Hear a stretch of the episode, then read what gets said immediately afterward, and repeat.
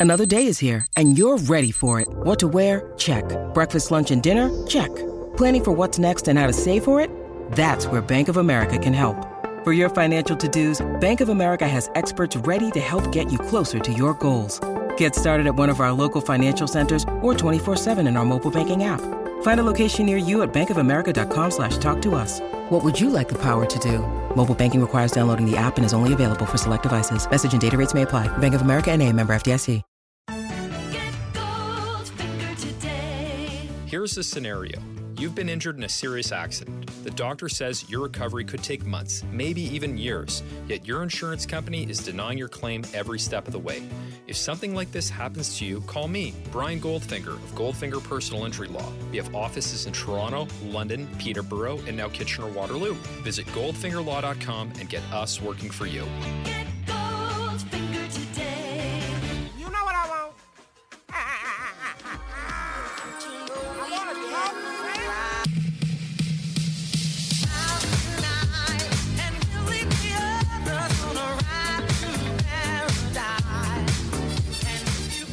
Hey, that's pretty bad. The Raptors losing 104 to 88 in a game that I think I could only describe as, if I wanted to be positive whatsoever, performance art, maybe, eh, of the comedy variety, or, you know, tragic comedy, as Joshua Howe mentioned in my mentions. And uh, Waiting for Godot comes up as like a proper reference point. Blake Murphy also uh, opining that the the Svidiot fits as well.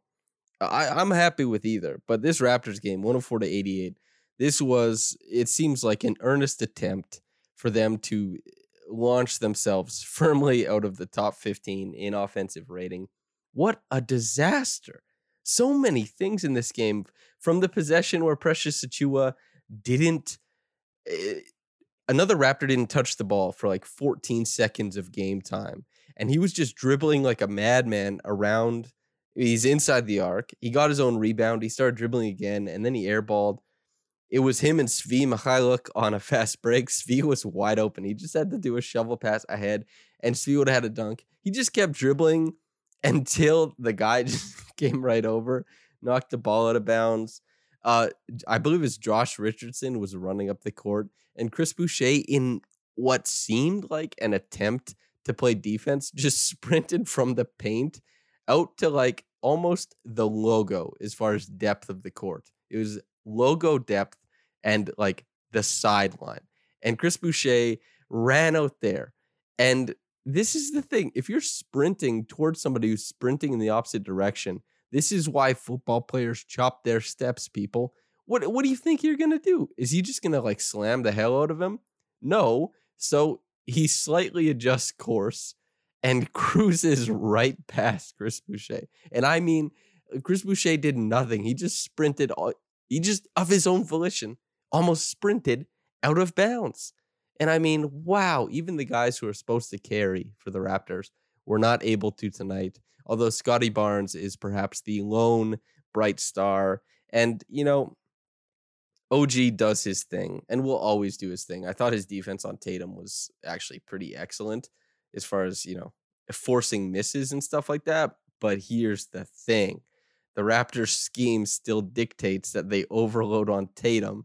And so the Raptors, they weren't even really making use of OG's excellent defense because they were rotating so hard over or pinching in so hard that the wide open three was available to them anyway and their defense was in such a scramble heavy mode that guys like you know it, it's not too surprising if a guy like dennis schroeder is extending the advantage maintaining the advantage you know the rotation comes over he pump fakes he puts the ball on the floor he generates more rotation of the defense. That's fine but when it's like grant williams is getting into the teeth of your defense with a live dribble not because he made a clever cut or something you it is a skew the defensive scheme is not accomplishing anything it means to do.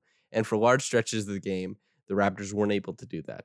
To their credit, though, they did have a couple nice stretches where things did work out and they played a very nice, aggressive brand of defense. But even with that brand of defense, and this is something that Lewis and I talked about on the Raptors Weekly podcast, and he said, Oh, yeah, doesn't the don't the statistics don't, the studies return the you know consensus that long shots don't actually start transition?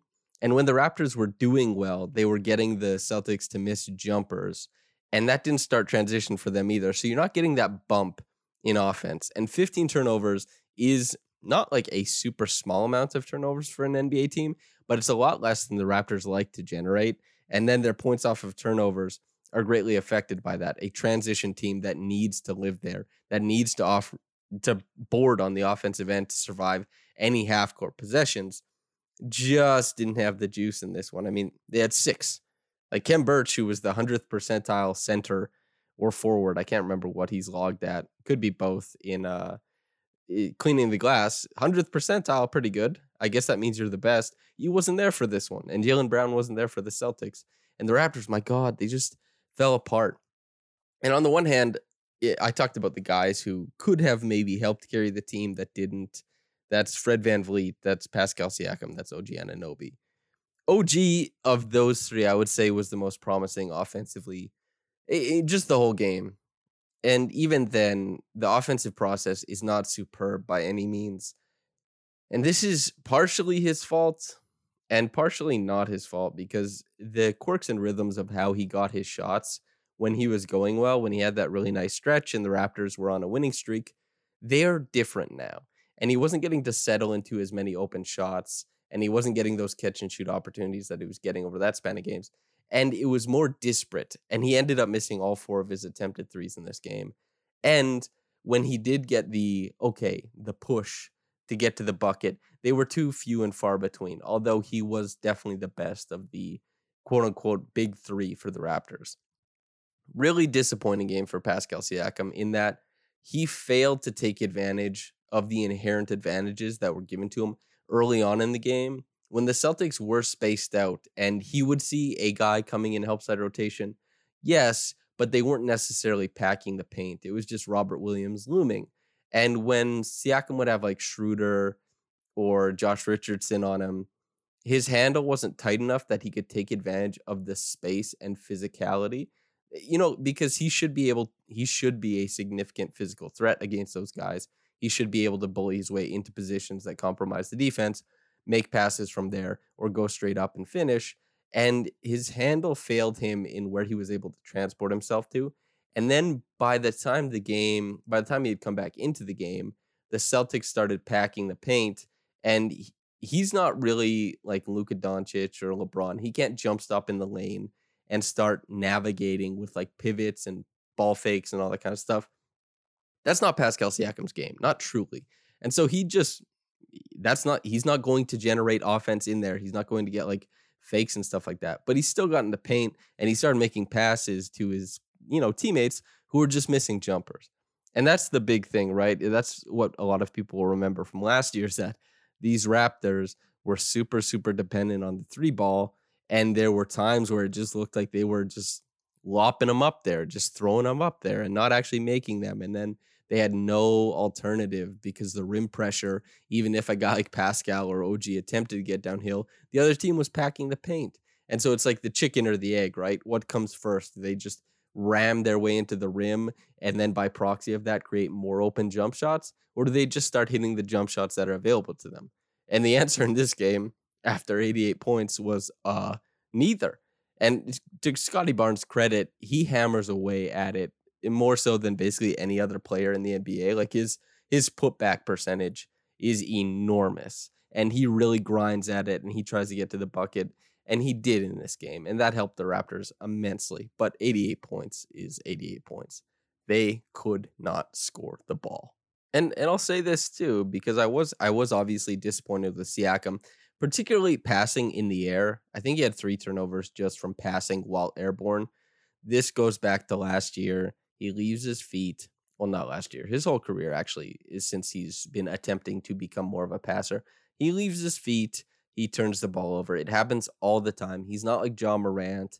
He's not like one of those small guards with this rock hard torso and like their core is so strong that they can really fling things from there. No, he's a long, spindly guy. And so when he extends out and is in air, his passes have a lot of they way less heat on them. And he's not getting the defense in enough rotation that these reads are just so simple and easy. Occasionally, yes, but a lot of the times he's trying to fit the ball through tight holes to get you know these open shots. He's trying to make like skip passes. He's trying to feed it through tight areas and it doesn't have the zip because he's he's airborne. It's tough to manipulate the ball with a lot of force on it when you're airborne. You have nothing to push off against. You are suspended, Pascal. It is just you're pushing from your core. That is where your strength comes from in this in this situation. You have nothing. You are not ground bound. You're suspended in air. Anyway, I'm belaboring this point, obviously. But if he could just, when he picks the ball up and goes to pass, if he could jump stop in the lane, and I know I said he's not Luka, he's not LeBron, and he isn't, but when he's in motion and he's going, and the defense isn't truly packed in there, if there's one guy on him, jump stop into an open spot on the floor, see how they respond. And if not, you're in a dangerous area for like a push shot. I still believe in his touch. It'll come around, I think. And the defense should respond to that. If they don't, reset. But at least it's something other than what you're doing currently, which is most of the time just turning the ball over. On a more positive note, though, I thought he was fairly tremendous defensively. His court coverage, his ability to solve problems defensively that other players are making, like they are making mistakes, and Pascal is erasing them. It is happening extremely often. He's pointing guys out where to be, he's helping maintain the shell, he's quarterbacking, and the defense wasn't really the problem in this game. It was the offense, of course. Don't 104 points is not high caliber, high octane in the NBA. The Raptors defense, you can be upset that they perhaps, you know, pinch too hard, give up too many open looks and scramble a bit too much. Totally. That's fine. That makes sense. It's it's a an up and down defense for that reason because once a team figures out the quirks and rhythms of these rotations, they know how to attack it and manipulate it to the point of no return. That the straw on the camel's back, it snaps. And so the Celtics, they figured out how to do this with, you know, Tatum at the at the helm of it. But Pascal saved a lot of possessions with his court coverage, his ability to cheat in the right areas. I I thought he was awesome. And a, a guy like Gary Trent Jr., who once again, you know, sticky hands. He, he he got zero steals in this game, but the deflections are still off the charts. But the spacing defensively and the rotations, like wh- when they're scram switching or when they're getting a guy and you have to rotate over and then get to the other side of the court, like that type of court coverage for Gary in this game was not strong at all. And not really for Scottie Barnes either, which is obviously more forgivable for Scottie because he's a rookie and these types of rotations are not commonly made on the smaller college court. It's just you know, and colleges play a lot of zone. Colleges they play smaller because the shooting isn't as good. Them's the breaks. So Scottie's still adjusting to this stuff, and you know, Fred and Pascal and OG, I thought were lifting a lot of weight defensively. And to their credit, you know, the Celtics, this could have run a lot higher, but because of some outstanding uh, defensive stretches, the Raptors kept themselves in it to where their offense, i- if it had been better, may have gotten them into, you know, a winning position, a puncher's chance. But the offense just wasn't good enough to ever get to a point where, you know, they, they got within 10, but that felt like 16, man. It did not feel like it was an attainable thing. The Raptors were having such a tough job scoring offensively. And yeah, uh, other musings, I mean, Delano Banton, they've started to change what it looks like when he's at the top running stuff because over the first few games, obviously you can tell that Delano Banton is effective in transition.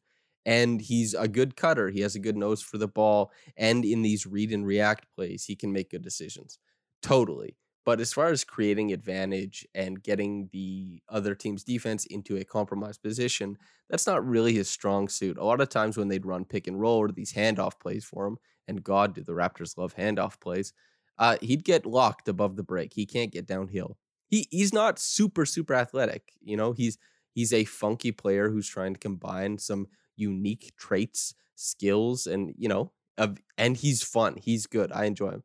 But the Raptors, they've already tweaked it so that they're sending a lot of cutters into the middle of the floor because they know Banton with his height, he can put a little bit of zip on it.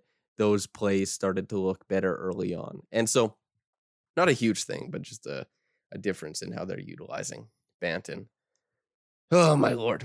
Uh Svi, you know, it, the shot making in this game was better. Once again, like similar to OG, he he has a great nose for transition. He'll be the hit ahead guy quite often. And but the decision making in this one I still thought was really poor. It was like if the ball was in his hands, don't expect it to go anywhere else. Yeah, Precious Achiuwa. Good lord, man. this was a tough game. He he did a lot of different stuff, and most of it was just bad. Just not good at all. There's some funky rotations out there, man. And offensively, it was like I, I you it would be tough to understand what the offensive, you know, the thought process was, you know, on these on these different plays. And I just this game seems fairly simple to me from an analysis standpoint. Like the the Raptors pinched too hard sometimes, and yes, they gave up open threes. And when they were scrambling, they did not maintain the shell of the defense well enough, and it allowed for further breakdowns. But towards the end of the game, I think it was fairly easy to tell that the Raptors had figured out what they wanted to do defensively, and it was truly just some I, I would say quite strong shot making from the Celtics that allowed them to keep pushing forward, you know, and to their credit, they pushed the lead higher and to the Raptors, you know, chagrin. So that's all you can say there. And the Raptors, as far as like the hustle stats and anything like that, a team that has absolutely lived in transition, in turnover percentage, opponent turnover percentage, and on the offensive glass, not having that punch and not punching above their weight as a defensive rebounding team. The 12 rebounds that the Boston Celtics got in this game really, really hurt them. And especially early on when it was like they'd have a good defensive possession and then it would end up in Robert Williams' hands. Time Lord was, you know, turning back the clock and finding the exact right read off the rim. I think he had, yeah, he had eight offensive boards. And I mean, when you do that, when a guy can just live in there and clean up those misses, I mean, teams have played the Raptors and kind of been like, what the hell? Khem Birch. Uh, Robert Williams did that to the Raptors. And just not a lot went well. It was pretty clear. I already talked about the offensive woes. I don't want to talk about this game that much anymore. This was an absolute bungle. It was not good. A bungle in the garden of the TD variety. Geesh. Uh, Reggie Evans Award. Let's give it to Scottie Barnes. I mean, the guy always works really hard. He put the work in tonight, more so than anybody else, I would think. And it's just, hey, Scottie Barnes, Reggie Evans Award winner. That's who I'm giving it to. Top quick reaction comment from Red VanVleet. Quote, we lost, but Scottie's incredible, so I'm still happy. End quote. Hell yeah, brother. Scottie makes these games a lot more watchable, as does the shift of intention or or perception, right? Where you say, okay, maybe I just have to laugh at these like outrageous plays that are being made on the floor. And that was that was the decision I went with. And along with that was, hey, I'll just watch Scottie and how he interprets space and finds his way into shot making opportunities and how, you know, while he's out of, you know, out of position all the time defensively, his length and his motor gets him back into spots where he can affect shots and affect uh, ball handlers and stuff like that. And that's that's all great. So yeah, big shout out to Scottie. But I think that's it for me. Thanks for tuning in. I hope you enjoyed it. Uh, I hope you enjoyed it more than the game. I hope you had a couple chuckles because I certainly did uh, during the podcast and during the game. But whether you got into this in the morning or at night, have a blessed day and goodbye.